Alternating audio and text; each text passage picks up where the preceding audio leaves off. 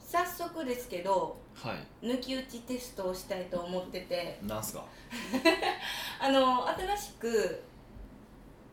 デジタルスケジュール管理に変えたじゃないですかああはいはいあの Google カレンダーとかに変えましたって話先々週ぐらいにしたやつですよねそうですそうです、はいあの2週間しか経ってないんですけど、は進捗状況どうですか 早ない早ない早いですかねえ私もちょっと早いかなって思ったけど、まあまああの何回か聞いていったらねこうああの時はこうやったのにってなるじゃないですかあーなるほどねいやでもなんやろあの、まあ、スマホとパソコンとかでまあ分かれると分かれるんですけどなまあいろいろありますよだからメリットとして感じたのはあ1個は本当にね僕アポ飛ばしそうになったんですよ1回えアポを飛ばすですかそうアポがあったんですけど飛ばしそうになったんですけど、うんカレンダーでピュンって出るじゃないですかあの30分前とかにあそうなんですか出るんですよあへえ何に出るんですかえっとスマホと iPad にあなんかアラートがアラートが出るん出るんですか出るんへー出るんですよすごいそうそれで、はいえっと、間に合ったっていうのがありましたけどね あれがなかったらもうえらいことになってました大事件になってましたよあれあ多そ分んな重要なアポを逃そうとしてたあんですのか生放送を飛ばすとこでしたね 放送できひんやつ そうやそうそうそうそうっていうのが1個おーありましたねあ確かにリマインドってすごい大切ですよねまあでもとりあえずでもあれがもし例えば大阪にいてて東京での生放送とかって言われたらもうどうしようもないですけどねたまたまおお東京にいて東京での生放送だったんでまあまあ間に合ったんですけどよ本当に良かったですね、まあまあまあそうなんですけどね そうそうそうそれは思いましたねそれはすごく便利だなってあああのちょうどほんま帰って結構早い段階だったすぐかでらありがとうって感じで、まあ、でもそれよく考えたらそれはあれなんですよだから普段手帳見る癖があったじゃないですかああそうでです、ね、手帳ずっと開いてるじゃないですか,、うんだからそんなことは絶対なかったんですよ要するにあ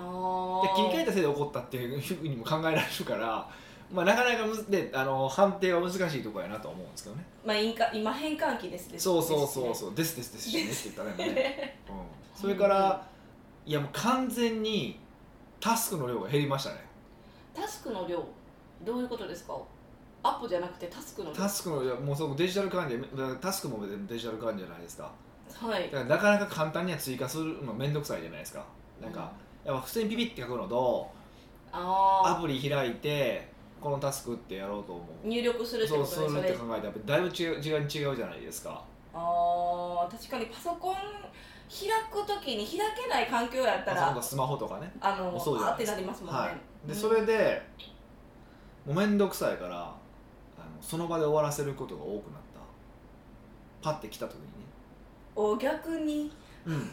いつもやったらこう無視できるけどもやっとこうってなるんですそうそうそうそうそうっていうのもあるし逆にもうそう追加したくないからなんかタスク入れんとこうとかになるからえちょそれはいいんです か今のはいいんですか追加したくないからいやだから本来の目的今回のこの本来の目的でいくと自分が動くっていうタスクを減らすっていうのがもう目的じゃないですかまあそうですだからもうどんどん自分がやらないっていう方向にまあ持っていったっていう感のでっていくと、まあ、プラスですよね、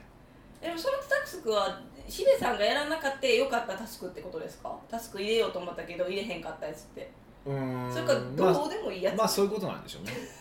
どうでもいいやつどやどっちのことどっちのとも取るんでしょうねまあそうでしょうねうーんじゃあ何なんですかねまあ今のところ変えてよかったなって思っていやでもやっぱストレスすごい大きい例えばですけどえあのー電話かかってくるじゃないですかはい電話かかってきてその電話でやっぱりそのスケジュールの変更とかをやるときとかってまたスマホこうやってなんかやらなあかんかったりねうあーんの話し中でででなんかたまたまそのイヤホンも持ってなくて前はイヤホンで解決できるやんって言ったのにイヤホンなか持ってたなかったりとかしたりとだからスピーカーもできないしねスピードね外とかでススピーカーでも聞こえづらいじゃないですかお互いそうですねとかもあるしでも僕どっちかっていうとその電話って結構移動中にすることが多いからうーあんのもう時間持ってないからねはいそうそうそうって考えるとなんかもったいないなっていうなんかちょちょっとその辺のしんどさはあるなって思いますねう、ーんうんでもそのりあのスケジュール変更ってメールよりかは確かに電話の方がすぐ終わりますもんねあのかお互い確認する時そうそうなんですでよね、もその電話がやりづらいってことですよなんかそれは解決しなさそうですねうん、解決しなさそうより一層電話取らへんとかですか、まだそういうふうになっていくんだなと連絡取りづら思って連絡取りづらいじゃないえですかどんどん連絡取り作していくいや今でもそのその連絡普段取りやすい人じゃないの にさらにってちょっと逆にこっちのストレスがえあのこっち側のいストレやスそのが関係その関係ないですよ全然全然いいですよそんなでもストレスのことをとなメリットを鑑みてもなんかメリットの方が大きそうに聞こえましたけどねそうですかうん僕は全然あ違うんですかなんか、うん、まだ今のところやっぱりそのなんていうんですかねやっぱそのまだこうプレイングマネージャー魂が抜けてないから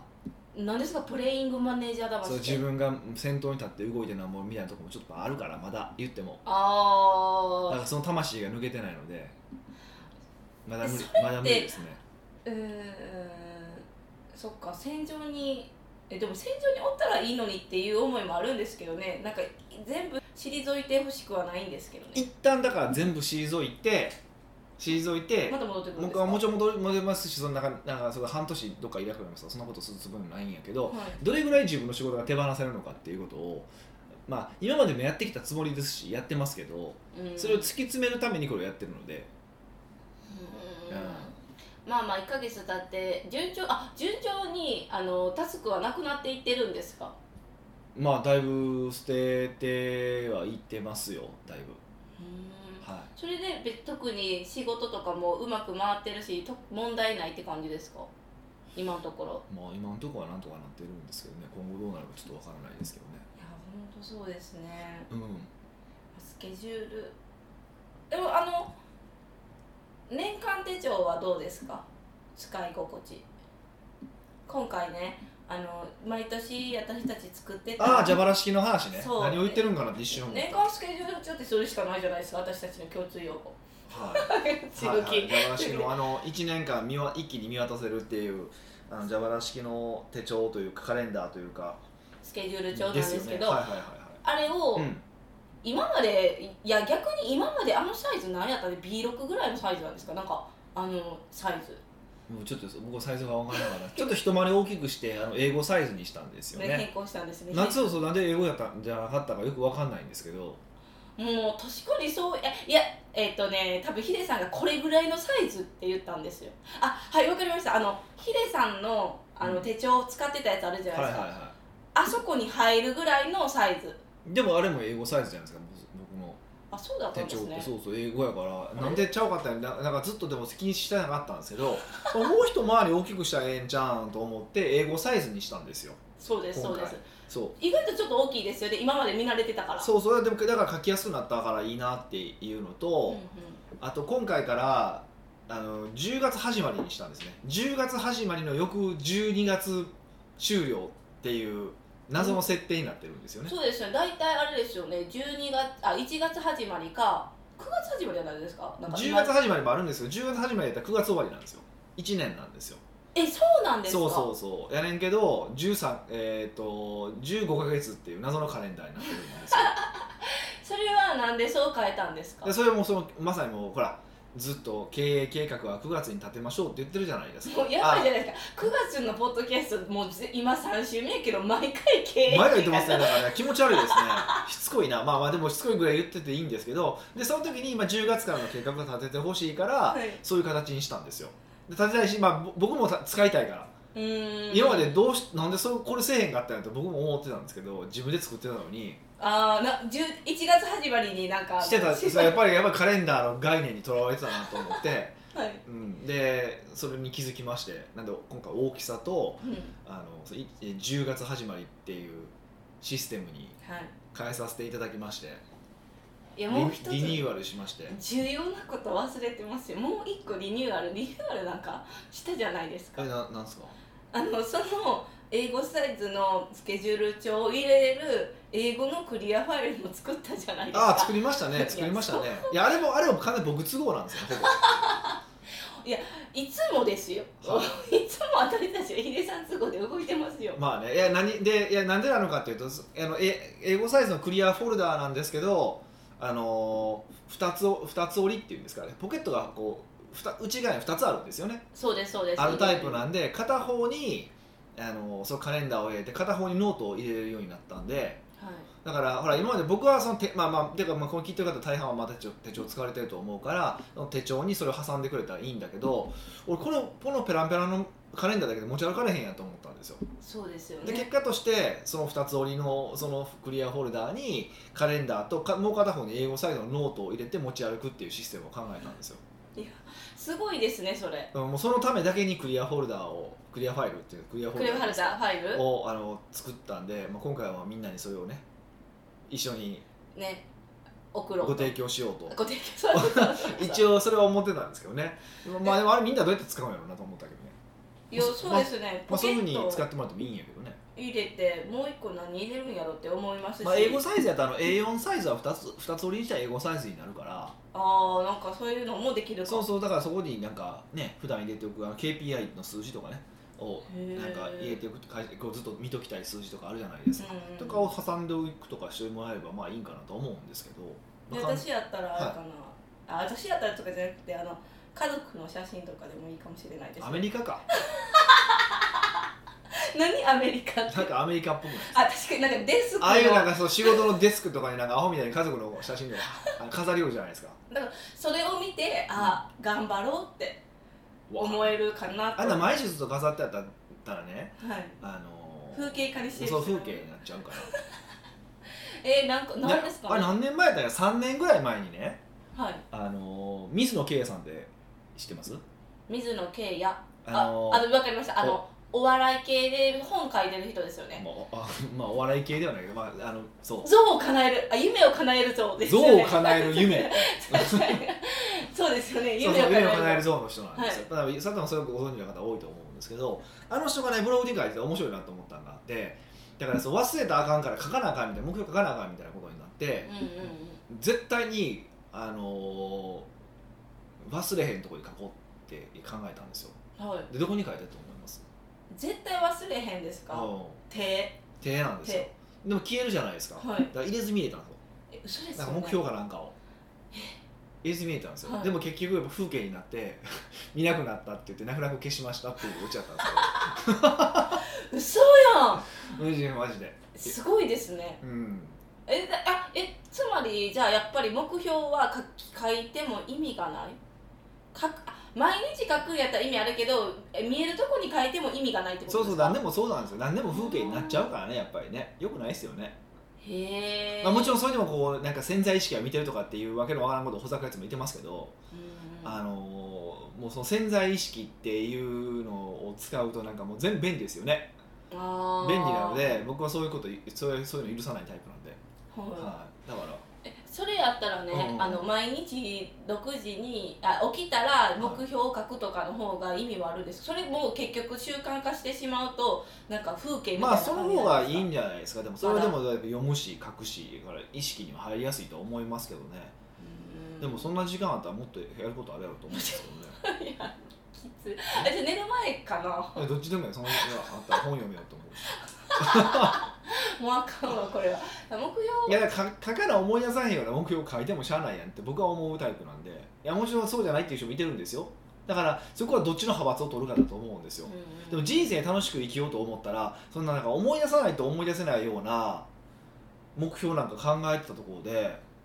どうなんですかねと思いません、うーそうですねそうもうだからもう思い出すもう思い出すして思い出しちゃうようなことうん、例えばだからもう好きな女の子とデートの日なんか覚えてるじゃないですかうん例えば19日の13時からだったらもうずっと10もう19日の13時のことは忘れないじゃないですか手帳に書かなくてもそうですねわかりますって考えたらもう手帳に書かないといけないこととかはいね、っていうのはもう全部くだらないことなんですよねよくよく考えたらえー、くだらないこと究極手帳に書かなくてもああもうめっちゃ楽しみああそうやあれやったってなるぐらいに人生していきたいわけですよいや確かにそれはすごいいやそうでしょことすよそうでしょだから全部がそのなんか好きな女の子とのデートみたいな感じで覚えてたらもうすごい素敵な人生じゃないですかいやもう脳のクオリティ高すぎるやろって思いますけえどいやノートのクオリティは高くないです よだからいや前いや365日全部覚えとったらすごいってだから思もっうちゃう覚えざるを得ないぐらい楽しいことやったらすごくないですかいやそれはすごいですえそれじゃあもうそれをを立証してくださいそうだから今日はマリコちゃんとデート今日はなんか香織ちゃんとデートみたいな感じになっていったら、はいなんかもうすごいあれでしょで、うんもう全部覚えてるんですしかもえちょっと待ってぐらいウキウキする毎日を送りたいじゃないです かデートしすぎやろえデートしすぎやろじゃあ例えばなんですかイタリアに行くと かねそうですねでも一応応まあ念のために忘れたらあかんから書いてんねんけど結局忘れへんわみたい なねそういう人生をまああのいや無理ですよそれはさすがに無理ですよ無理なんやけどいかにそれに近づけていくのかっていうことを考えるとそういうなんか毎日書かないといけないみたいなのはちょっと不自然やなってすごい僕は思うんですよ。そそう書かないといけないようなものを目標にしてる時点で、まあ、それ多分1個で大体目標って1個じゃないですかはいその時のね、ちょっと僕違う気がするんですよねうしんやっぱりそういう人ってうまくいってない僕のまああくまで統計ですけどっうんはいていう感じがしますよねうーんじゃあもうみんなワクワクするなんかことだけ入れていこうっていう入れていけるようにだからあもちろんそれを初めからしましょうとは僕は思わないですよでも苦行でいいからだからそんなもう稼げととりあえず黙っていいからとっていうふうにしていった方がでもでも最後はそういうふうに持っていったら人生楽しいんじゃないかなっていうふうに僕は思いますっていうまあそれだけなんで、はい、いやまあぜひなのでぜひカレンダー使ってくださいあそこえ大事ですね いやいやまあいやいやもう年間計画立てるってすごい大事だと思いますからおねーぜぜひひいやなんかねあのまあもしまあ別に他のものがあればそれ使ってもらったらいいと思いますけどあのパターンあんまないと思うんでそうです使ねい勝手いいんであれだけはなんか今もううちの口座とか絶対買わへんけどあのあれだけは買う人っていっぱいいてますからねもうなんかひどいわその言い僕は全部あの顧客リストで見てますから知って怖い怖い怖い知ってますけどね誰とは言いませんけどもねはい なのでぜひあの、まああ、使い勝手はいいと思いますので、はい、あページなんかあるんかなありますあじゃあちょなんか実物こんな感じですって見れるようにはしておきますのでぜひ、ははいいご覧いただければと思います北岡秀樹の奥越えポッドキャスト奥越えポッドキャストは仕事だけじゃない人生を味わい尽くしたい社長を応援します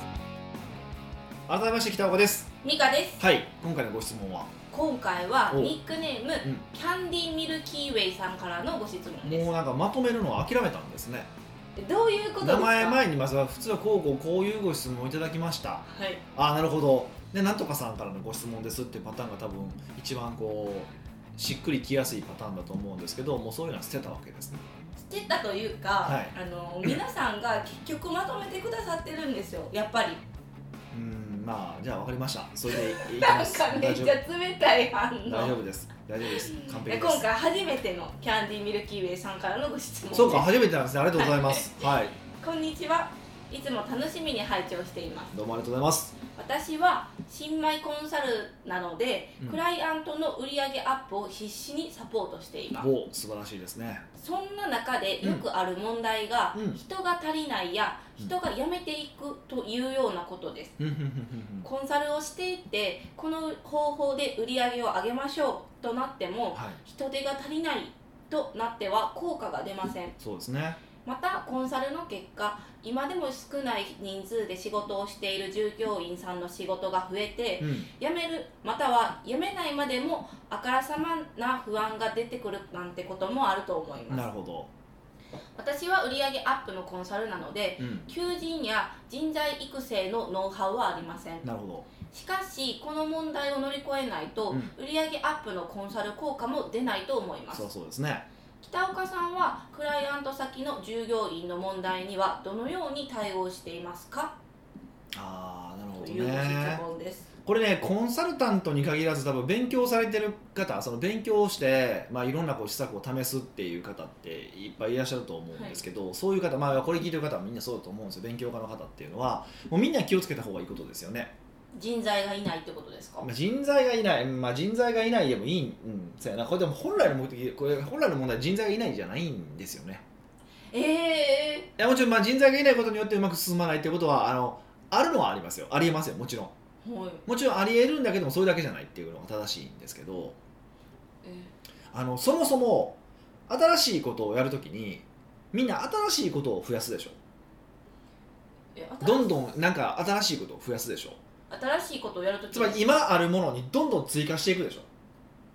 でも新しいことやるってそうじゃないんですかだって新しいことすんねんまあそうやねんけどねその時にいやその時なんで今やってることは見直さないんですかね今やってることを見直すですか要は今やってることの上に新しいことが乗っかるわけじゃないですか、その場合その乗っかる分今やってることは何をやめようかって考えないといけないよねってことです今やってることをやめて新しいのを増やすんですかそうだからどうやって時間を捻出、まあ、時間なのか人なのか捻出しないといけないわけじゃないですか、うんまあ、誰かにやってもらうとかだと思うんですけどその場合じゃあ、まあ、要はどこの中小企業だってもう人材カツカツでやってるんですよあそうなんですかそりゃそうですよそんなダボダボの会社なんかないですよもっと言ったら大企業に行ってもうちはもう今忙しくて人材カスガスですって言ってますけどね、まあ、大体でもよくよく見たら鼻くそほじくって新聞読んでるおっさんいっぱいいてますけどまあそんなまあ戦力じゃないじゃないですかそもそも確かあにれはもう大企業っていうのはああいうああいうクソたちを食わせるための社会保障装置なのでえー、嫌やこれなそれえ僕よくいその話はしますけどね、はいだから一流企業っていうのは三流の人材でもちゃんと売り上売上利益上がるのが一流企業ですからまあ、ああいうところでこう鼻くそほじくってる人たちを食わせるためにああいう会社が存在するわけじゃないですか一流企業めっちゃって嫌や私は部下やったらいやいや嫌なんですけどどそういうが現実なんですよでもそそういうのがなければ治安が悪くなりますからね怖いそうわ何やってそいやそういうことじゃないですかはいでで何が言いたいのかっていうとだからそういうもんなんですよ基本もうどこの会社でも人は足りてると思わない方がよくてどこでも足りてないんですよじゃあ足りてないからどうするのかっていうとその既存でやってることの中でどれをやめるのかどれを減らすのかっていうことをやっぱ考える必要があるということですでこの,、まあ、この方はたまたまコンサルタントの方なので、はいえっと、やっぱりそれはコンサルタントの責任責任としてあのやっぱりそれは、まあまあ、もちろん言ってできる方はそのままでほ、まあ、放置でいいんですけどもうこれやりましょうでいいんですけど、まあ、できない方そういうタイプの方もいっているからその場合はじゃあ今どんな仕事が社内にあってでどの仕事を捨ててもいいのかっていうことを一緒に考えるっていうこともやっぱりやらないといけないですよね。ほーでこれ、まあ、だから社長さんに言いって言えば、あのーもちろん新しい策やるのはいいいいんだけど、まあ、時間見積もりとか考えた上でどの仕事はやらないのかっていうことを考えるっていうことですよね。へえ、で今仕事やってることをうん見直す、そぎ落としていくってことですか、そうです基本的にはそういうのが正しいです。そぎ落としてはいけるもんなんですか、い、や私はコンサルとかしたことがないから、はいそういうなんていうかものってあるんですかありますあります。えだから今ま、でまあ、知いり合ろっんたな考え方があるんです。例えばじゃあ、えっと、今社長倒れましたと心臓病で倒れましたと。で1日2時間しかもう仕事できなくなってますとそれ以上したら死ぬって言われたんですけどはいどれだけ残しますかって言い方したりとかしますかねどれだけ残しますまあかいろんな仕事やってるけどどれだけ自分でやりますえ2時間でできるやつそうそうそれがどれなのかってことですでそれ社長がやらないとできへんことを選ぶじゃないですかはいそうそうそれ以外は自分でせんでええよねってなるしそうすればそれは外注に任せたりまあ社員さんがいなければね外注に任せればいいいいじゃないですかだからまあ社員に任せてもいいんですけどっていうふうにできますよねまあなんかちょっと質問を変えたりとかして要はどれが重要な仕事でどれが重要な仕事じゃないかっていうことを見つけていくっていうことですよねうーんこれがやっぱ重要な仕事ですよねえでもその社長の仕事を分けたあの自分でできるもの、違うものを分けたとしても、自分でしないものは誰かに任すじゃないですか、はいはいはいその任す人がいい品みたいな話なんじゃないですだかから外注だといけるじゃないですか例えばおーそっかえでも外注やったらまた外注先を探してっていう、それぐらいはしろよまあそれなそれはそれやってからっていうことになりますよねタスクの順番的に言うとでは1個でこれもう1個は実はその話とまたつながってくるんですけどうんでもう1個ポイントは何かっていうとそのコンサルティングで決まったことっていうのは要はそのビジネスのこれからのビジネスを成長させていくにはだって最も重要な仕事なわけじゃないですかそうでしょもうまあ最も重要なことじゃなかったらコンサルティングとして提供したらあかんと思うしうんまあ、あとその社長さんも、やまあ、あと本とかセミナーとかで勉強してよしやるぞと思ったらこれは自分のビジネスを成長させる上で重要だと思ったからやるわけですよねであればどうするのかっていうと一番簡単な方法はこれを朝一にやることなんですよ朝一に入れる、うん朝一にやるんですよはい1時間なら1時間2時間なら2時間、まあ、時間決めて毎日うーんでこれでどういうことが起こるのかっていうと要は逆、まあ、ほとんどの人は新しいことをどういうふうに取り組もうってみんな考えるかっていうと今日の一日の仕事が全部終わった後この今回新しくやろうと思った仕事をやろうってなるんですよそうですよねだってあのいつもしてる仕事こなさなきゃいけそないうかそうらそうじゃないですかはいなんですけどそこで逆にしちゃうんですよ先にそれやっちゃうんですねでそうすると何が起こるのかっていうと、まあ、後ろに、まあ、例えばまあ18時に仕事終わるとして、まあ、社長がちょっと18時終わるのはどうかと僕は思いますけど、はいあのもう僕は一人ブラックであれあれと思ってますからうんあの、まあ、まあそう置いといて、まあ、でも18時としたらはい18時からあぶれる仕事って言ってるじゃないですか。残業ってことですよねまあまあ要はその18時超えても残ってる仕事ってあるじゃないですか、それほんまにいるってなるんですよ今度意外とねいらんこと多いんですよそれへーうんええっとそれはあの今までずっとやってきたあのルーティンがあるじゃないですか9時から18時か知らないですけど、はいはいはいはいでその中の1時間か2時間を新しいことをに入れるじゃないですかはいだから11時からだいたい6時までのその間であのいつもやってたことをするからいつもやってたことの優先順位を自分で立てていくからあぶれたものはいらんものそうもっと細かく言うとねだからそれこそ11時から18時までじゃないですか今まで、えっと、8時間かけてやってたことをを6時間以内にやらなあかんとこってなるじゃないないですかまあ、全部やろうと思ったそうそうそう、はいそうするとね不思議とスピードが上がるんですよまずええあ慣れてるしここうやらないや人っくてそうなんですよ締め切りがあるからむっちゃ仕事することあるでしょありますあの夏休みの最終日でもまさにそうじゃないですかやらなみたいそうなそうそうそうだから本当にその18時っていうものに対してもう締め切りやって思ってるすごい自分が思ってたら結構そこはねバシッて結構その6時間で8時間分の仕事が終わったりします不思議とでもそれでもあぶれる仕事ってあるから、うんでそれでもあぶれる仕事って本当は実はいらんことが多いんですよねうーんじゃあアプリに出たものをそのなんていうかあの捨てるとかそう調査するってことですね誰かに任せるとかでも大体捨ててもいいですよねへえでもちょっと従業員からしたら、はいそのなんかあの新しいことを持ってくるじゃないですか、はいはいはい持ってくるたびに、うん今までこう時間か時間かけてじゃないけどその時間内に終わってたものはが、いはいはいあのスピードアップして、もっと短縮にしてから終われるようになったじゃないそうですねななるじゃないでそうすですかねそうですねなんかそうやって終われるんやったらなんで今までそのスピードでやってないんって思われたらどうしようって思うんですけどどう思いますまあそういうもんなんでねあそこは別に社長はあの社長はそれ突っ込むべきじゃないしそれ逆に言うと今まで詰め込めなかったこっちが悪いって考え方じゃないですかおーあの本当かどうか知らないですけど、はい本当かどうか知らないですけどあの徳川家康がね、はいなんかその農民とごまは絞れば絞るほど出てくるっていう話を ししてるんですよ農民とごまは絞れば絞るほどそれうんまあ農民って年貢ですよね絞れば絞るほど出てくるしあのごまの油も要は絞れば絞るほど出てくるっていうふうなことを言ってたんですけど、まあ、本当かどうか知らないですよあの、うんちょっとこれはめっちゃ嫌やもうどっかで聞いた記憶があったから適当に言いましたけどもしあの出店街を教えていただきたいんですけ どっていうのと同じことでうんあの従業員もそうやってこう詰め詰めにしていくからこそハイパフォーマンスを上げられるっていうのもあるんでそういう部分はあるんで、ううん、ー必んずへえそれって、はいこうああの例えば今まで8時間かかっているのが6時間とかできたらいできるとするじゃないですか、はいそれは社長としてあの従業員さんたちに褒めたりするんですかいやそれは別に褒めないそこ褒にめもせんのですそかこに関しては褒めへんかな僕の場合はえどういうスタンスなんですかそれはえそこはまあだから心の中ではお前サボってたよねっていう、まあほらいやお前サボってたよねいやいやサボってるあの本当のことサボってはないですよそれは絶対はい人ってやっぱりそういうもんでだからそのマックスで締め切りマックスまでで仕事しちゃうっていうのはあのパーキンソンの法則っていうのがあるんであのあるからだからぼそれは逆に言うと僕の反省点だけであってだからまあ、まあ、テクニックとして褒めるとかだったらいいけどでも多分多分ね今まで8時間やった仕事を6時間で終わったっていう感覚すらないですよほとんどの人はええそれはなんか定型業務をぜ毎回毎回定型業務だけやってたらうんあのそういうふうに思うかもしれないけど毎日毎日その同じ仕事してるわけじゃないないじゃないですかまあ確かにそうそう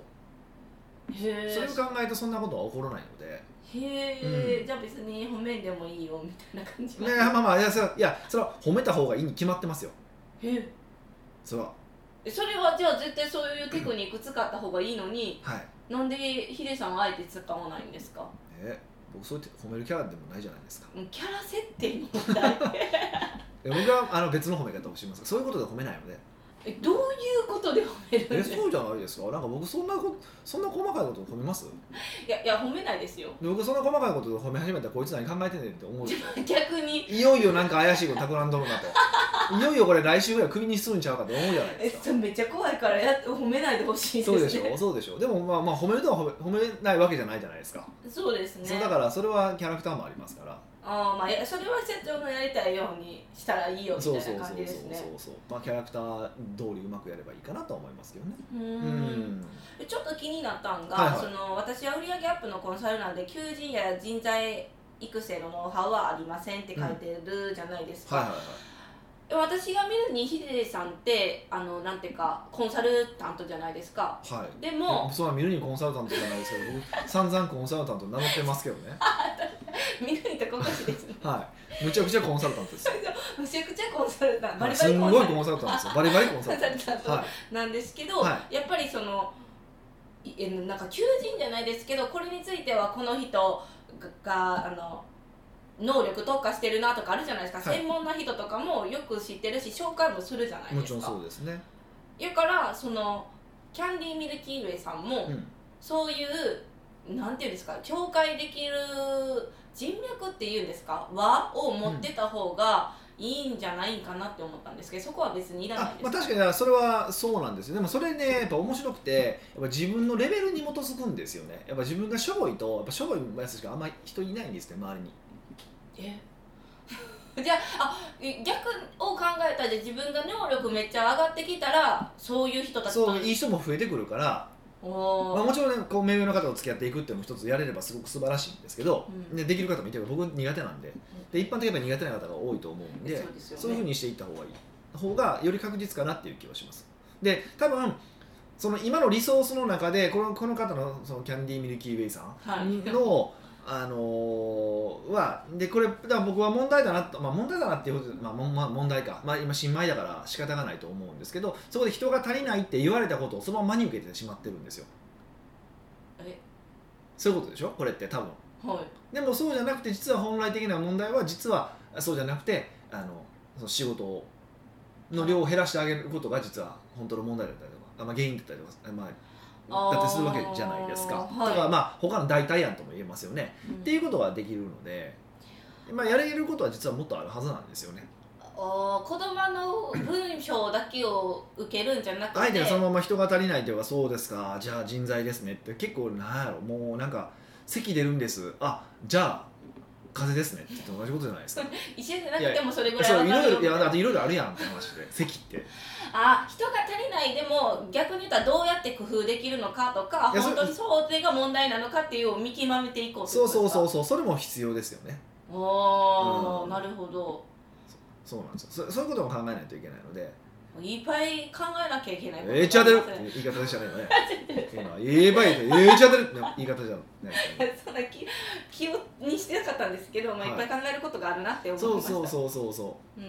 んでまああのまあで一個だけ、まあ、もう一つだけ追加でお話をしておくとこれはまあコンサルタント入れられる方もコンサルタントも注意した方がいいけどやっぱりコンサルタントとか、まあまあ、まあ勉強でもいいんですけどまあ面倒くさいんですよ従業員からしたらまたなんか新しいの掘り込んできよったってなるからいや煙剤存在ってことですそうそうそうそううんまた社長新しいことなんか勉強してきてやるでって言ったでとかうんコンサルタントがなんか面倒くさくなって言ったでとかなるんですよはいで大体そこで従業員どう考えるのかっていうとまあ3ヶ月もしのげば社長忘れるやろうと思ってるんですよへえであの社長は3ヶ月も戦口に忘れるからで動かない手もありますあだから動かすのは結構ね社長のパワーですよそういう意味でいくと社長自身がもうやるぞっていうのをし覚悟を示して確実に実行していくっていうことをやらないとやっぱいけないですよねーうんええでもなんかイメージですけど社長って「はいこれやりますよよろしく」っていうのが社長みたいなイメージがあったから、そうですね社長がそれをみんなに落とし込んでいかなきゃいけない、それはねやっぱりある程度ちゃんとやりきるっていうことができたなんていうかなあのできたそういう文化ができてる組織だけですよねうん大体はやっぱできてないんですそうそうそうですよやっぱりうんじゃあ社長さんの育成もしつつ、はいそのまああの会社に起こっている問題も解決しなきゃいけないってことなんですねそうですよ社長は大変だって社長は大変なんですよ社長も社長は大変まあこんな感じでキャンディーミルキーウェイさんもまああの試してみていただければそうですねはい、はい思います、はい木越ポッドキャストではいろんなご質問をお待ちしております質問を採用された方には素敵なプレゼントを差し上げておりますので質問フォームよりお問い合わせくださいはいというわけでまた来週お会いしましょう